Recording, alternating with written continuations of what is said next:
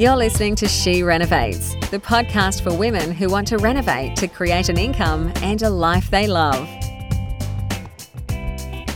Well, hello, it's Bernadette back with the 10th episode in our 14 day mini series 14 Days to a New Bathroom. And today we are going to be talking about tiling. So, the tiling represents a large portion of the bathroom renovation, and it really is what sets the tone of the room. It's an expensive element. As a rule of thumb, I work on around $100 a square metre for tiles and labour. And so you want to make sure that if this is in your own home, that it has longevity and that in three or four years you're not going to be over your tile selection and looking to do something about it. Now, in terms of tiles, so there is the shape, there's the colour, the material, and also how they're laid. So, in terms of the actual material, the tile, there's a multitude of choices, but I'll boil it down to porcelain or ceramic or natural stone. And for a bathroom, I'd have to say natural stone does create a maintenance issue and it does need to be sealed. So for most of the bathrooms we do, we don't. In fact, I'd say all the bathrooms we use, uh, we do, we don't use a natural stone. If we want to go for stone, we go for a porcelain version. So we've done a porcelain version of marble, which has come up beautifully because I just don't want to have to deal with the, the staining and the issues that you have with natural stone. So, in terms of the shape, if you're going for a rectangular tile, the way it is laid will have an impact on the sense of space in the room. So if you have a rectangular tile that is laid vertically, it will make the ceiling look much higher. If it's laid horizontally, it'll make the room look wider. So you need to look at what it is that you want to achieve in the room. If it's space challenged, then you may go for laying them horizontally. I like to tile to the ceiling. I really think that tiling partway off up the wall sort of breaks the continuity of the wall.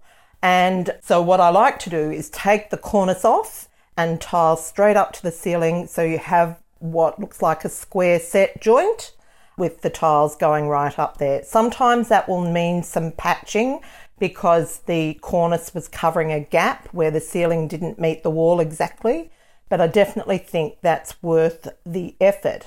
Now, if you don't have it in your budget, to tile from floor to ceiling, then look, do you need to do every wall? And that's often the compromise we make. So we don't tile every wall, but the ones that we do go completely to the ceiling. Of course, the other thing is that the tiling works with the waterproofing to contain the water in the room. And when we get to the actual renovation, I'll talk a bit more about that relationship. The other thing with the wall tiles is you want to consider how you're going to deal with external corners. So, how you're going to finish off like the window ledge, or if you're putting in a niche, what you'll end up with is the edge of the tile showing along the edge of that recess. And there's two main ways to do that. The first way is by using an aluminium angle, which is in a matching colour to the tiles. And I'd say that's probably the most common way, and the way, unless you're doing a very high end bathroom, the way that you should go. Otherwise, you need to mitre the tiles, and I'm telling you, you won't be making friends with your tiler because it's quite a tedious process. So, the tiler has to cut the edge of the tile on a mitre so that when they, they join together, they've got a perfect edge it's very nice look, quite clean, but it is very fragile because basically what you've done is cut out the back of the tile to its paper thin. And if you knock it, it's very easy to chip. So if you're going that way, make sure there are spare tiles left behind. Like you would do that anyhow, but if you're doing mitered edges, make sure you've got more spare tiles so that you can repair any damage. Okay, so back on the wall tiles. I actually really like white wall tiles, although the old 600 by 300 gloss white tile gets a bit boring. So mixing it up a bit with your shapes and whatever can certainly help. I really think it's a mistake to put border tiles in. I think I talked about this in an earlier episode, or putting any sort of design flair in your tiles because you will live to regret it. It will make the tiles age much quicker, they'll look dated quicker.